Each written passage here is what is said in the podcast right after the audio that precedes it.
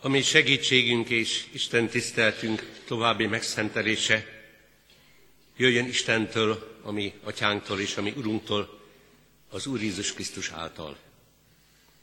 Amen. Testvéreim, hallgassátok meg Isten igét, ahogyan az írva található a Zsoltárok könyve 22. fejezetében. A 22. Zsoltár első 20 versét olvasom. A karmesternek a hajnali szarvas kezdetű ének dallamára, Dávid Zsoltára. Én Istenem, én Istenem, miért hagytál el? Távol van tőlem a segítség, pedig jajgatva kiáltok. Istenem, hívlak nappal, de nem válaszolsz. Éjszaka is, de nem tudok elcsendesedni. Pedig te szent vagy, trónodon ülsz, rólad szólnak Izrael dicséretei. Benned bíztak őseink, bíztak és megmentetted őket. Hozzád kiáltottak segítségért és megmenekültek. Benned bíztak és nem szégyenültek meg. De én féreg vagyok, nem ember. Jaláznak az emberek és megvet a nép. Gúnyolódnak rajtam mind, akik látnak, ajkukat bigyeztik, fejüket csóválják. Az Úrra bízta magát, mentse hát meg őt, szabadítsa meg, hiszen kedvelte. Te hoztál ki engem anyám méhéből, biztonságba helyeztél anyám emlőin. Már anyám ölében is rád voltam utalva, anyám méhében is te voltál Istenem. Ne légy tőlem távol, mert közel van a baj, és nincs, aki segítsen. Hatalmas bikák vettek körül, bekerítettek a básáni bivajok. Föltátották rám szájukat, mint a marcangoló ordító oroszlán. Szétfolytam, mint a víz, kifiszamodtak csontjaim. Szívem, mint a viasz, megolvadt bensőmben. Torkom kiszáradt, mint a cserép. Nyelvem az inyemhez tapadt. A halálporába fektettél. Mert kutyák vettek körül engem, gonoszok bandája kerített be. Átjukasztották kezemet, lábamat. Megszámlálhatnám minden csontomat. Ők pedig csak bámulnak, néznek rám. Megosztoznak ruháimon, köntösömre sorsot vetnek. Ó, Uram, ne légy távol, erősségem, siess segítségemre. Eddig Isten írott igéje. Folytassuk a hallott imádságot. Mennyei Atyánk, Teremtő Istenünk, Szerető Urunk az Úr Jézus Krisztusban, Együtt adunk neked hálát azért, hogy szereteted nem maradt rejtettségben, hanem megjelent fiad Názáreti Jézus életében. Együtt adunk neked hálát azért, hogy igéd által vasárnapról vasárnapra szembesülhetünk a te lehajló jóságoddal, irgalmaddal. Köszönjük, Urunk, neked, amikor életutunk sokféle alkalmával közel jön, el, közel jön ez hozzánk, megérint minket. Urunk, köszönjük neked a vasárnapi Isten tisztelet alkalmát, idejét és csendjét, amikor ajándékozva közelítesz felénk, és mi is nyitottan jöhetünk hozzád, amint vagyunk. Az elmúlt napokból és hétből mindazt a sok élményt, érzést, ami minket ért, ami minket gazdagított, vagy erőt vett el tőlünk, elét hozzuk, mindazt, amivel védkeztünk ellened, vagy mások ellen, elét hozzuk. Köszönjük, Urunk, hogy nálad van a felszabadulás, a megtisztulás, a megújulás, és tőled kaphatunk erőt, békét, a te szeretetedben újra-újra megfürödhetünk. Kérünk téged, hogy ezen a vasárnapon, ebben az órában is szólaljon meg a te bíztató, támogató üzeneted. Amen. Kedves testvéreim, hallgassuk meg Isten igéjét, melynek alapján az ő szent lelke segítségével az ő üzenetét hirdetni szeretném, amely írva található Máté evangéliumának 11. fejezetében, 25. verstől a 30. versig terjedő ige szakaszban. Ez bibliolvasó vezérfonalunk szerint a mai napra ajánlott, kijelölt új szövetségi ige. Abban az időben ezt a kijelentést tette Jézus. Magasztallak, atyám, menj és föld ura, hogy elrejtetted ezeket a bölcsek és értelmesek elől, és kijelentetted a gyermekeknek. Igen, atyám, mert így láttad jónak. Atyám mindent átadott nekem, és senki sem ismeri a fiút, csak az atya, az atyát sem ismeri senki, csak a fiú, és az, akinek a fiú akarja kijelenteni.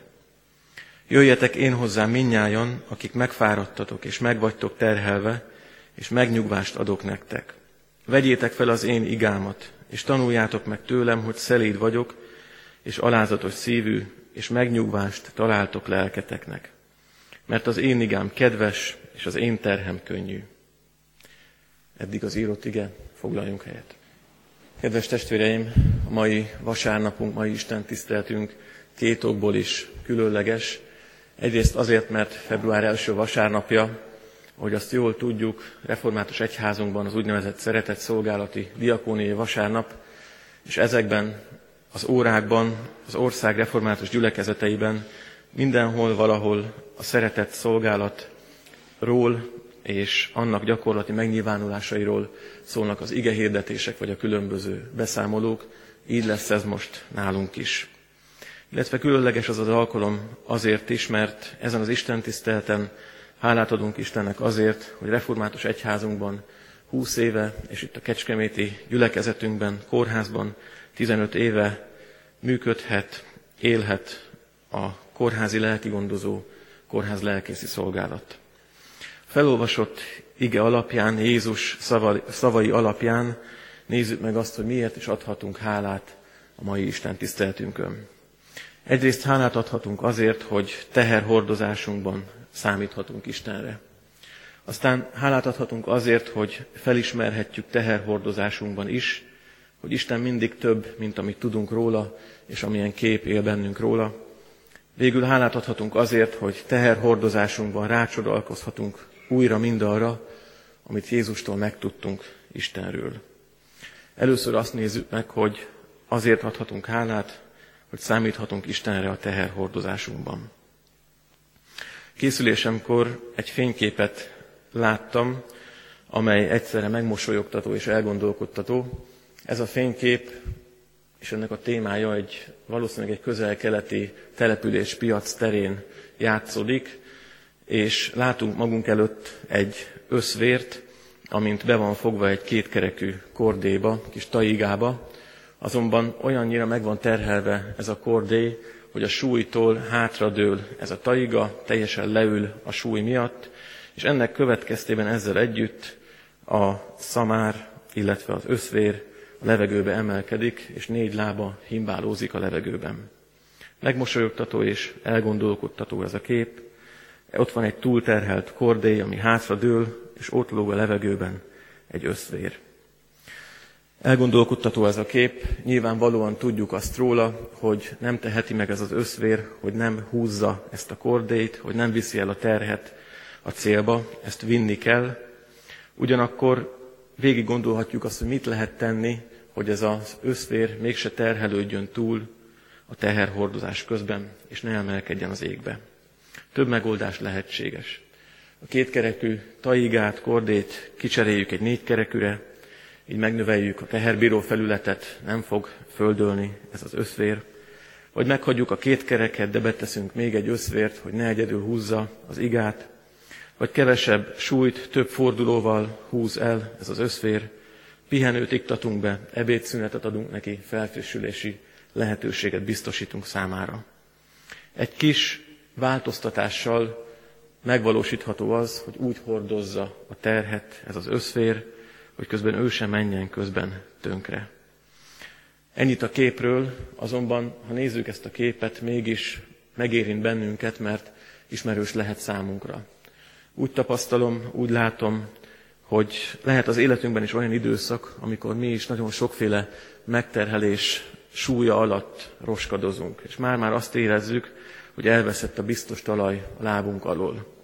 Van, akinek egészségügyi, munkahelyi, anyagi emberi kapcsolataiban, az ő lelkében, egzisztenciájában érez ilyen súlyos terheket, vagy van, amikor ezek összeadódva nyomják a vállunkat, nagyon megterhelő, nagyon emberpróbáló időszak ez. Jézus ebben az igében azt üzeni, hogy ne feledjük el, emlékezzünk arra, adjuk át magunkat ennek az örömnek, hogy Isten jelen van a mi teherhordozásunkban, hogy megosztja magát mi velünk, és mi is megoszthatjuk magunkat ő vele, rábízhatjuk magunkat, ráhagyatkozhatunk, ránehezedhetünk a terheinkkel együtt. Azt mondja ezzel Jézus, hogy Istennél, Istenben, Istennel együtt átélheted azt, hogy ő megért téged ebben a helyzetedben. A közelségében felszabadulhatsz arra, hogy igen tudjál mondani a terheidre, ami változtatni nem tudsz. Átélheted nála azt, hogy nem vagy ebben egyedül, nem egyedül húzod. Vele együtt megnövekszik a teherbíró felületed, erőforrásra találsz. Újra és újra a teherhordozás feszültségeitől megkönnyebbülhetsz, megtalálhatod Istennél, és vele a fogást ezen a súlyon. Ne feledd, rá számíthatsz a teherhordozásodban. Jézus azonban másról is beszél az igében. Ez a következő gondolat. Hálát adhatunk most azért is, hogy felismerhetjük teherhordozásunkban is, hogy Isten mindig több, amit tudunk róla, és amilyen kép él bennünk róla. Nemrég egy könyvben Ágostonról, vagy Augustinusról, az ókereszténység egyik legnagyobb püspökétől olvastam gondolatokat, és leírja azt Ágoston, hogy amikor életének egy fontos pillanatában beletekintett Isten mélységeibe, akkor azt érezte, hogy mindezt lehetetlen szavakba foglalni, és visszaadni az emberek számára, ezért leginkább és legszívesebben hallgatna mindenről, ugyanakkor mégis beszélnie kell, mert meg kell osztani az emberekkel azt, amit megismert Istenből. Ágostonnak érezhető a vergődése, és az a kétszeres nehézség, amivel küzd, mert egyrészt tudja azt, hogy a szavak is csak az élménynek, az ismeretnek egy részét képesek visszaadni, ugyanakkor, amit átélt élményt és ismeretet, az sem közelíti meg, az is csak egy töredéke az Istenben lévő teljességnek. Jézus is felolvasott igényben úgy beszél Istenről, mint aki egyszerre megmutatja magát, feltárulkozik, és aki elrejtőzik. Aki megismerhető, ugyanakkor kiismerhetetlen, akiről sok mindent tudunk, de ugyanakkor mégis teljes egészében felfoghatatlan, kibeszélhetetlen és megérthetetlen. Úgy vagyunk Istennel és az ő titkával, hogy egy hasonlatot is mondjak, mint a régészek a piramisokkal, vagy egyáltalán az egész egyiptomi kultúrával. Először örülnek annak, hogy előbukkan a homok alól a piramisnak a csúcsa, lassú munkával kiássák azt, majd rábukkannak a bejárathoz, fölfedezik a labirintusban az utat, a sírkamrához vezető utat, rálelnek a kincsekre, fölismerik a sírfeliratokat, megfejtik azok jelentését, és ahogy ezt fejtik, ahogy haladnak egyre mélyebben a titokban, úgy tárulkozik ki előttük az az egész kultúra, ami letűnt, és ahogy rekonstruálják, egyre jobban kirajzódik előttük annak a képe, de mégis rá kell döbbenniük arra, hogy mindaz, amit látnak, és amit próbálnak modellezni, az csak egy töredéke annak, ami a valóságban volt, és amilyen a valóságban lehetett. Kórházban szenvedő emberekkel beszélgetve kétféleképpen is látom azt, hogy jelentkezik az életükben ez a kettősség, vagy ez az Isten titok. Egyrészt nagyon nehéz a szenvedésben összeegyeztetni azt, amilyen kép él bennem az Istenről, és azt, amit átélek, amit el kell szenvednem. Például nagyon összeegyeztethetetlen az, az én érthetetlen szenvedésem, és ugyanakkor annak a tudata, hogy Isten mégis gyengéden szeret engem. Vagy másik átélés az az embereknek, hogy az én jól ismert Istenem elrejtőzik, elvesztem a szemem elől, zavarba ejt engem, mintha nem is tudnám, ki ő, milyen is ő.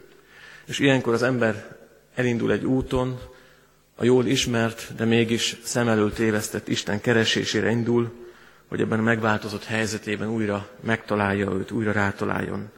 És amikor rátalál, olykor emberi segítséggel, akkor rájön, hogy ugyanazzal az Istennel van dolga, mint az ő szenvedése előtt volt, csak a benne kialakult kép tisztult, mélyült és megszépült.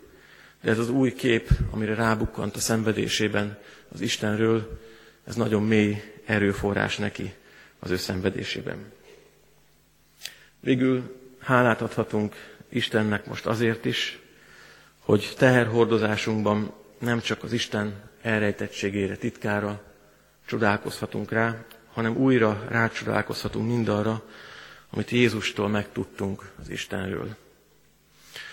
Az előbb a rejtőzködő Istenről beszéltünk, és beszélt Jézus, most arról szólnék, aki viszont feltárulkozott Jézusban. Személy szerint nekem Jézus élete azt üzeni Istenről, hogy szeret engem, ezért megbízhatok benne, és másokat is szerethetek. Szeret engem, ezért ráhagyatkozhatok, és mások felé fordulhatok. És Jézus élete még egy fontos üzenetet hordoz Istenről számomra, ez pedig az, hogy egyszerre lehet igaz az, hogy Isten szeret, és olykor el kell szenvednem a legfájdalmasabb dolgokat. Egyszerre lehet igaz Isten szeretete, és a legfájdalmasabb, érthetetlenebb dolgok átélése, és mindaz, hogy mindezek ellenére bízom az Istenben, és ez nem veszi el az erőmet, hogy szeressek másokat. Jézus élete kicsit leegyszerűsítve, lényegét tekintve számomra erről szólt. Amióta ember az ember, azóta foglalkoztatja az a kérdés, hogy hogyan egyeztethető össze az Isten ember szeretete és az átélt és elszenvedett gonosz.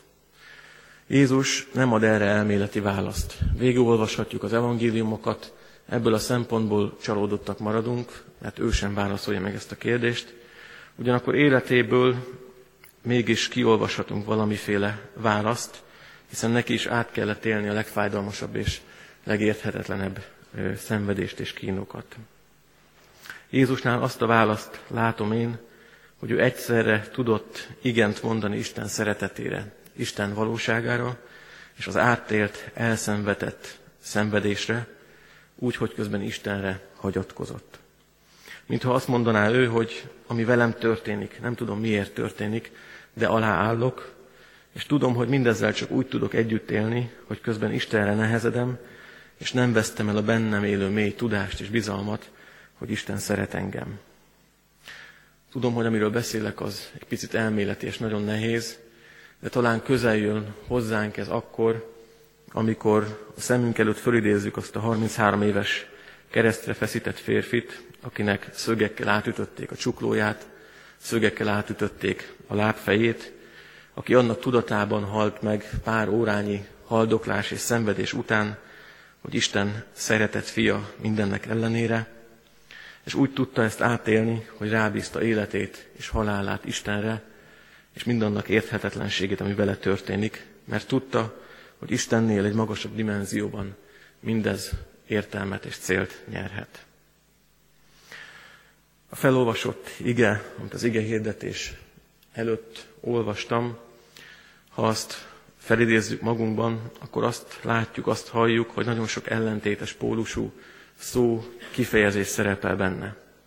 Ott van benne a magasztaló öröm, a szenvedéssel való együttérzés. Ott van benne az elrejtés és a feltárás, az elleplezés és a leleplezés, a fáradtság és a nyugalom, a teher, a megkönnyebbülés, az igahúzás és a gyönyörűség, a mennyi és a föld és annak az Istene. Ha jól belegondolunk, akkor az emberi élet is ilyen, hogy ott van benne a teher, az igahúzás, a fáradtság, a titok, az érthetetlenség, az Isten rejtély, és ott van benne a magasztalás, az öröm, a gyönyörűség, a feltárulás, a megismerés, a gyengéd és szerető mennyei atya. És leginkább ott van a názereti Jézus, akiben ez a két pólus olyan nagyon harmonikusan összeért. Akár betegek legyünk, akár hozzátartozók legyünk, akár segítők legyünk, akik szeretett szolgálatban, vagy valamilyen segítő munkában fáradozunk, minnyáján meríthetünk ebből a názáreti Jézusból, akiben olyan harmonikusan együtt van mindez. Lehet előttünk olyan képként, akire újra és újra belülről rátekintünk, engedjük, hogy az ő élete, halála, feltámadása hasonl ránk, felidézhetjük újra magunkban az ő szavát, és köszönettel mehetünk hozzá, mert ő így biztat minket, jöjjetek én hozzám, és kövessetek engem. Amen. Édesatyánk Istenünk, az Úr Jézus Krisztus által hálát adunk neked a te igédért, most különösképpen is a hirdetett igéért, és egyben arra kérünk, hogy bocsáss meg nekünk, hogy olyan sokszor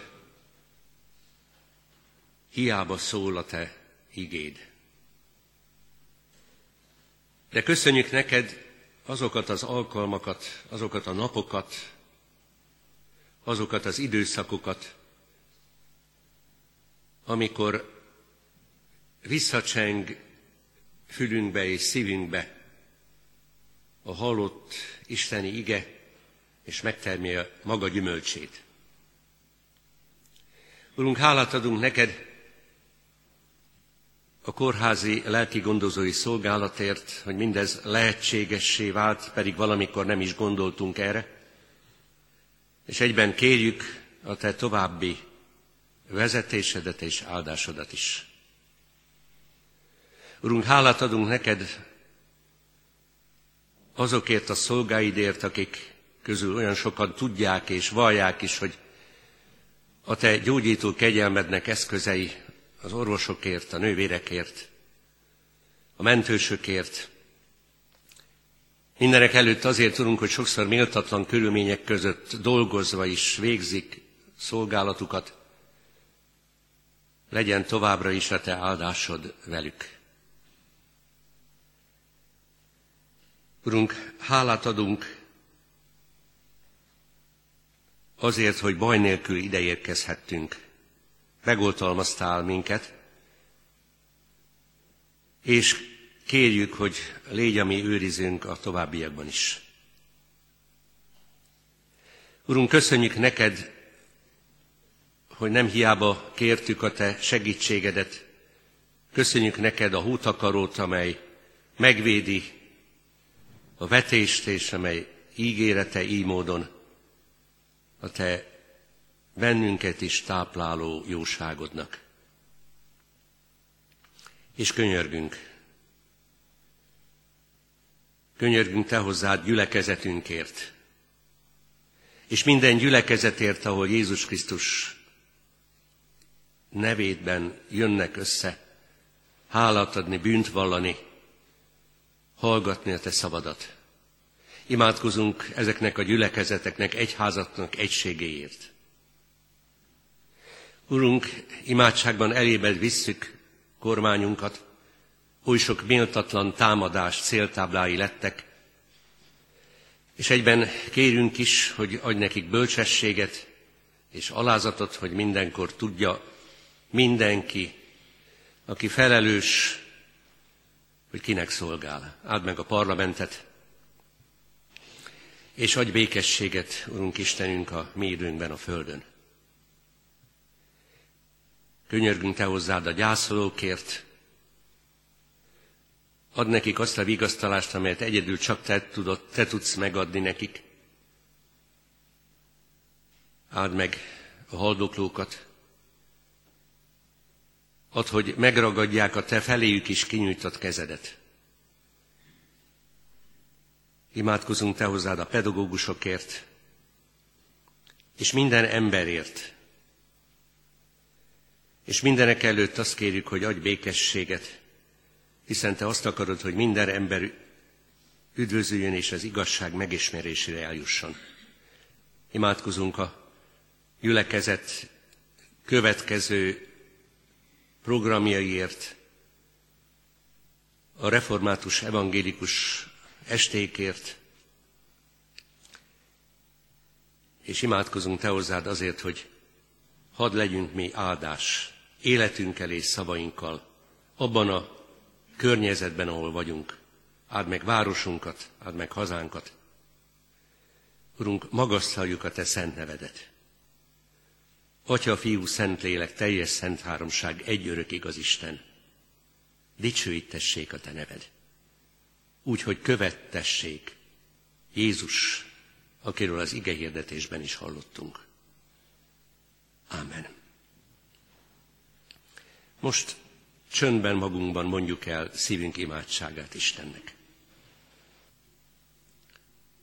Urunk, arra kérünk, hallgass meg egyéni imádságainkat is, ami Urunk Jézus Krisztus nevében. És most fennállva imádkozunk el az Úr Jézustól tanult imádságot. Mi, atyánk, aki a mennyekben vagy, szenteltessék meg a te neved. Jöjjön el a te országod. Legyen meg a te akaratod, amint a mennyben, úgy a földön is. Mindennapi kenyerünket add meg nekünk ma, és bocsásd meg védkeinket, miképpen mi is megbocsátunk az ellenünk védkezőknek. És ne vigy minket kísértésbe, de szabadíts meg a gonosztól, mert tied az ország, a hatalom és a dicsőség, mind örökké. Ámen. Isten igével hadd hívjam fel, testvéreim, az adakozás szolgálatára a gyülekezet figyelmét. Ismeritek jól, ami Urunk Jézus Krisztus jó téteményét, hogy ő gazdag lévén szegény élet érettünk, hogy mi az ő szegénység által meggazdagodjunk. Amen. Mindezeknek utána Istennek népe áldjon meg téged az Úr, és őrizzen meg téged, világosítsa meg az Úr az arcát te rajtad, és könyörüljön rajtad, fordítsa az Úr az ő orszáját terjed, és adjon neked békességet. Amen. A Kecskeméti Református Egyházközség nevében nagy tisztelettel és szeretettel köszöntöm a Diakóniai Vasárnap valamennyi résztvevőjét, minden kedves testvérünket. Különös tisztelettel köszöntöm itt azokat, akikkel az elmúlt időszakban együtt szolgálhattunk elesett embertársaink felé.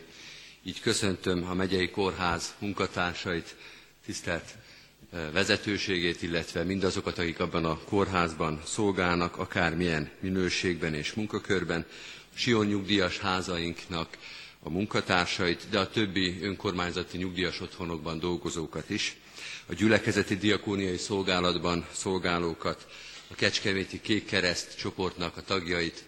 Szeretettel köszöntjük beteglátogató, hivogató, szolgálatunkban szolgáló és dolgozó testvéreinket és mindenkit, aki ezekben a szolgálati ágakban valamilyen szolgálatot vállalt.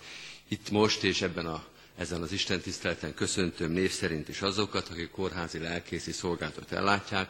Mai ige hirdetőnket Kerekes Márton, kórház lelkészt, Mikesi Károly, nyugalmazott lelkészünket, és szeretettel köszöntjük Tóth Jánost is, volt kórház lelkészünket. Hálát adunk Istennek, hogy az elmúlt időszakban, például a jelzett 15 évben együtt szolgálhattunk a különböző alkalmakon.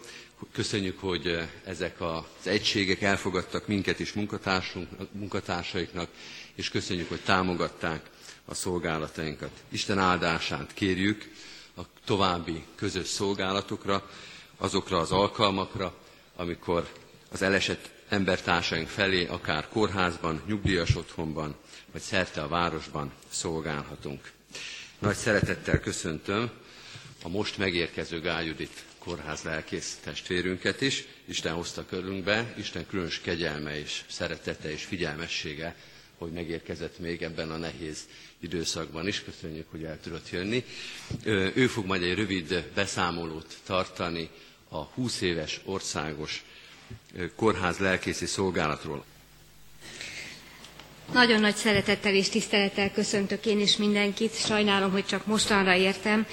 A hideg időjárás ellenére meleg szeretettel jöttem, és köszönöm, hogy azzal vártak és fogadtak itt Kecskeméten. Köszöntöm a Kecskeméti Református Gyülekezetet, és valóban nagy tisztelettel azokat a kórházi dolgozókat, képviselőket, akik jelen vannak ezen a hálaadó napon, Kívánom, hogy mint Isten gyógyító szeretetének, gondviselésének eszközei áldással és erővel végezhessék ezt a szolgálatot. És így szeretném köszönteni a 15 esztendős kórházlelkészi szolgálatot. Isten áldja meg a munkátokat és a további építkezéseteket. Azzal az igével szeretnélek köszönteni, és majd az ajándékról elmondom, hogy mi is ez hogy az igazi küldött gyógyulást hoz. Olvasok a példabeszédek könyvében, és a jó hír felüdíti a lelket. Adja Isten, hogy ilyen jó hírnek a követeiként gyógyító erővel lehessetek továbbra is jelen a kórházban. Azt a megbízást kaptam, hogy nagyon röviden az kórházmisszió 20 esztendejéről fölvázoljak itt a testvérek előtt egy történetiséget, és azt, hogy mi is folyik jelenleg Magyarországon, Magyarország 28 városában, 38 kórházban, 32 kórházlelkész és nagyon sok önkéntes szolgálata által. Azt gondolom, hogy az nem kérdés, hogy a betegágy melletti lelki és lelkészi szolgálat mindig is része volt a betegágy körülötti teendőknek, de az intézményekben hosszú időn keresztül ez e, illegális, néhol megtűrt, vagy éppen elfogadott, engedélyezett volt, egészen a 90-es évek elejéig, amikor is e, nagyon sok e, helyen tárt ajtók várták ezt a szolgálatot, és az intézményekben, a magyarországi kórházakban elindult a kórházi istentiszteletek megszerveződése, és a lelkészi szolgálat legálisan való jelenléte. Valóban a 92-es év, tehát az, hogy 20 éves jelenleg a kórház misszió, amely ünnepség sorozatnak ez a hálaadó nap az első része, Azért a 92-es esztendőre datáljuk a kórházmisszió kezdetét, mert akkora szerveződött meg az országban, hogy gyakorlatilag minden kórházban elérhető lett ez a segítségnyújtás, és a legtöbb helyen kórházi istentiszteletek tartására sor került. Kicsit az egyház is úgy tekintett erre a szolgálatra, mint egyfajta egyházi jelenlét a gyógyító intézményben, és a kórházak is úgy tekintettek erre, mint egyfajta szolgáltatás, amelyet tud a kórház nyújtani azoknak, akik úgy érzik, hogy hitéleti kapaszkodókat keresnek a betegágyon. Amikor lelkipásztorok elkezdték ezt a szolgálatot, és egyházunk, illetve néhány kórház erre önálló státuszt is biztosított, akkor nagyon hamar kiderült, hogy hittől, felekezettől függetlenül a beteg ember átéli azt, hogy nem csak testileg, hanem lelkileg is megerőtlenül. Nagyon sokan kérték, várták a gyógyító beszélgetést, függetlenül attól, hogy milyen felekezethez tartoztak, sőt, ateista és hitüket semmilyen formában nem gyakorló emberek is jelezték, hogy ők erre vágynak. Vagyis ebben a szolgálatban a következő szakasza a hitéleti jelenléten túl a lelki gondozás nagyon fontossá válása lett. A kórház lelkészek részt vehettek olyan képzéseken, ahol mentálhigiénés, pásztorálpszichológiai, lelki gondozói ismeretekkel, emberismerettel gyarapodott a teológiai tudásuk, hogy minél inkább úgy, jele, úgy lehessenek jelen a betegágyaknál, hogy a beteg ember átélhesse, hogy megértenek, figyelnek rám mindenféle dolgomra, nem csak diagnózisokra, nem csak adatokra, hanem rám a beteg emberre. És ezt élte át, én azt gondolom, a kórházban is nagyon sok segítő és gyógyító, hogy így teljes a gyógyítás munkája, a betegápolás, a beteg gondozás, hogy ott helyet kaphat a beteg ember mindenféle aspektusában. És elindult egy párbeszéd is, mert ha egy embert jobban ért az ő segítője, jobban tud segíteni. Tehát megindult az a közös együttműködés kórházi dolgozókkal, egészségügyi szakemberekkel, akiket érdekelt az, hogy mi is történik, és mi zajlik a beteg emberben, mi az, amit valóban feltár az ő lelki ö, problémáiból, az ő lelki állapotából. És egyre inkább nyilvánvalóvá vált, hogy a kórház lelkészi szolgálat nem egy speciális gyülekezeti szolgálat, hanem egy olyan szolgálat, ahol összeér és összefonódhat az egyház küldetése a beteg ember felé, a krízisben, a mélységben, a gyengeségben levő ember felé, és az egészségügy küldetése, aki gyógyítani akar, beteg embert akar gyógyítani. A gyógyító jelenlét kötötte tehát össze strukturálisan is ezt a két szolgálatot.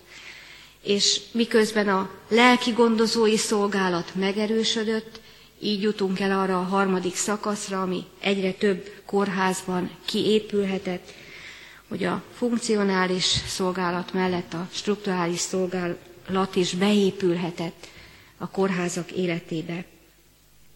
Mi történik ma, hiszen, ahogy említettem, 38 kórházban van jelen ez a szolgálat a református egyház részéről, és ez az építkezés, ez a sok hely különböző szinteken áll. Mi történik ma? Mi az, ami miatt egy kórház lelkész ott van a betegágyak mellett, és mi az, ami miatt egy intézmény ezt örömmel fogadja?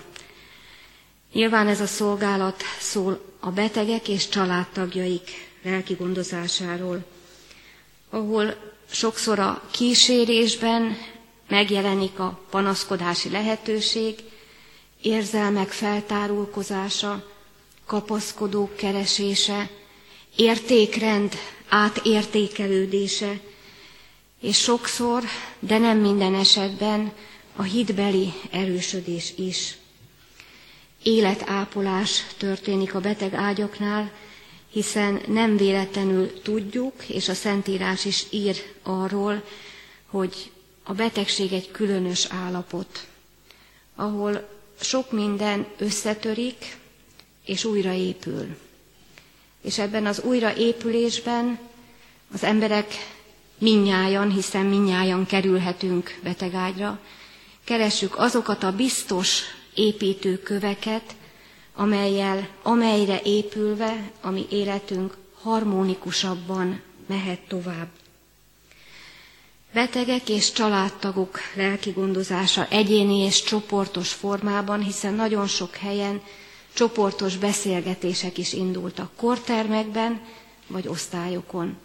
Onkológiai betegek között, pszichiátriai betegek között, addiktológiai betegek között, ahol a közös nyomorúság összeköt, és ebben a közös állapotban, közösségi állapotban jó közösen kinyújtani a kezünket Isten felé, az áldott orvos felé, a gyógyító felé, és ebben a szeretetben megtalálni a földi eszközöket.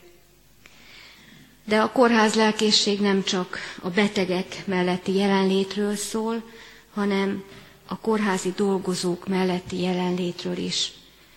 Hiszen mindazok, akik ma vállalva, hogy még mindig jelen vannak gyógyítóként, ápolóként, beteghordóként, bármilyen formában az egészségügy rendszerében nagyon sok terhet viselnek. Nem véletlen, hogy nagyon sokszor elfáradnak, elfásulnak. Valóban állandóan a mélységekben jelen lenni emberi élet tragédiáknál, krízisekben nagyon nagy erőt igényel. A kórház elkészi szolgálat egyik fontos része, hogy tudjon úgy jelen lenni a dolgozók számára, sokszor egyéni beszélgetésekben, egyéni lelki gondozásokban, máskor a közös munkában odatéve azt, ami az ő munkájának a része, és erősítheti a gyógyítás folyamatát, vagy éppen a kiégést megelőzően olyan csoportokat formálni, amelyben hivatás erősödhet, mindez része a szolgálatunknak. Stáb megbeszéléseken, az oktató munkában való jelenlét. És így épülhet be ez a szolgálat az intézmény egészébe, hiszen az, ami a Szentírásban le van írva, és amit befejezésül majd Jakab leveléből szeretnék felolvasni, arra ma már egyre jobban rájönnek Amerikában, Nyugat-Európában, hogy az egészséges ember az nem csak testében és lelkében, szociális kapcsolataiban, létformájában egészséges, hanem a spiritualitása is része ennek a nagy állapotnak. Minden hat mindenre. Ha lélekben erősebbek vagyunk, másképp hordozzuk a betegséget, másabb lehet talán a felépülés is. Ez a szolgálat összefogja az önkéntesek munkáját, akik idejüket, erejüket oda áldozva vannak jelen. Részt veszünk ünnepek, rendezvények szervezésében, lebonyolításában. És én azt gondolom, hogy miközben etikai csoportok munkájában is jelen van a kórház lelkész, talán az egyik legfontosabb szerepe az, hogy emlékeztet. Mint ahogyan egy településen a templom tornya magasba mutat. Ez a szolgálat is szeretne magasba mutatni. Magasabbra, mint a gazdaságossági tényezők, amelyek meghatározzák egy intézmény életét. Magasabbra, mint a diagnózis, betegség, központú gyógyítás, magasabbra arra az Úrra, aki gyógyít, de ebben a munkában embereket használ. Magasabbra, hogy emlékeztessen, hogy szükségünk van egymásra. Betegágyon, betegágy mellett és intézményen belül. Azzal szeretném befejezni, hogy mindez ott van a Szentírásban. Évezredek óta, Jakab levelében ezt olvassuk. Betege valaki közöttetek, hívassa magához a gyülekezet véneit, hogy imádkozzanak érte, és kenjék meg olajjal az Úr nevében. És a hitből fakadó imádság megszabadítja a szenvedőt, az Úr felsegíti, sőt, ha bűnt követett is el, bocsánatot nyer. Valljátok meg azért egymásnak bűneiteket, és imádkozzatok egymásért, hogy meggyógyuljatok. Nagy az ereje az igaz ember buzgó könyörgésének. Miről ír ez a szakasz? A beteg ember nem maradjon egyedül, legyen közösségben, segítők közösségében. Miről ír? Legyen jelen a beteg ágynál a megszentelt gyógyító földi eszköz. Gyógyszer, terápia, mindaz, amit emberileg lehet ebbe a folyamatba oda tenni. Legyen jelen a spirituális segítségnyújtás, ahol fölszakadhatnak görcsök, fölszabadulhat sok-sok érzelmi kötöttség, és mindezt az imádság kötelékében, és mindezt az imádság légterében, ahol Isten elé emeltetik. Ez az állapot és a közös küzdelem. Én azt kívánom, hogy itt Kecskeméten is épülhessen tovább ez a szolgálat, közösen, hogy ne csak szolgáltatás legyen, hanem valóban a gyógyító közösség részeként, és így kereshesse a gyülekezet is ezt a segítségnyújtást is. Az ajándék az egy kicsit a szakmai segítségben szeretne segíteni, egy könyvcsomagban benne, egy kis kiegészítéssel, hogy a kórházi könyvtárban is lehessen jelen mindaz, amit emberileg lehet hozzátenni. Isten áldjon meg!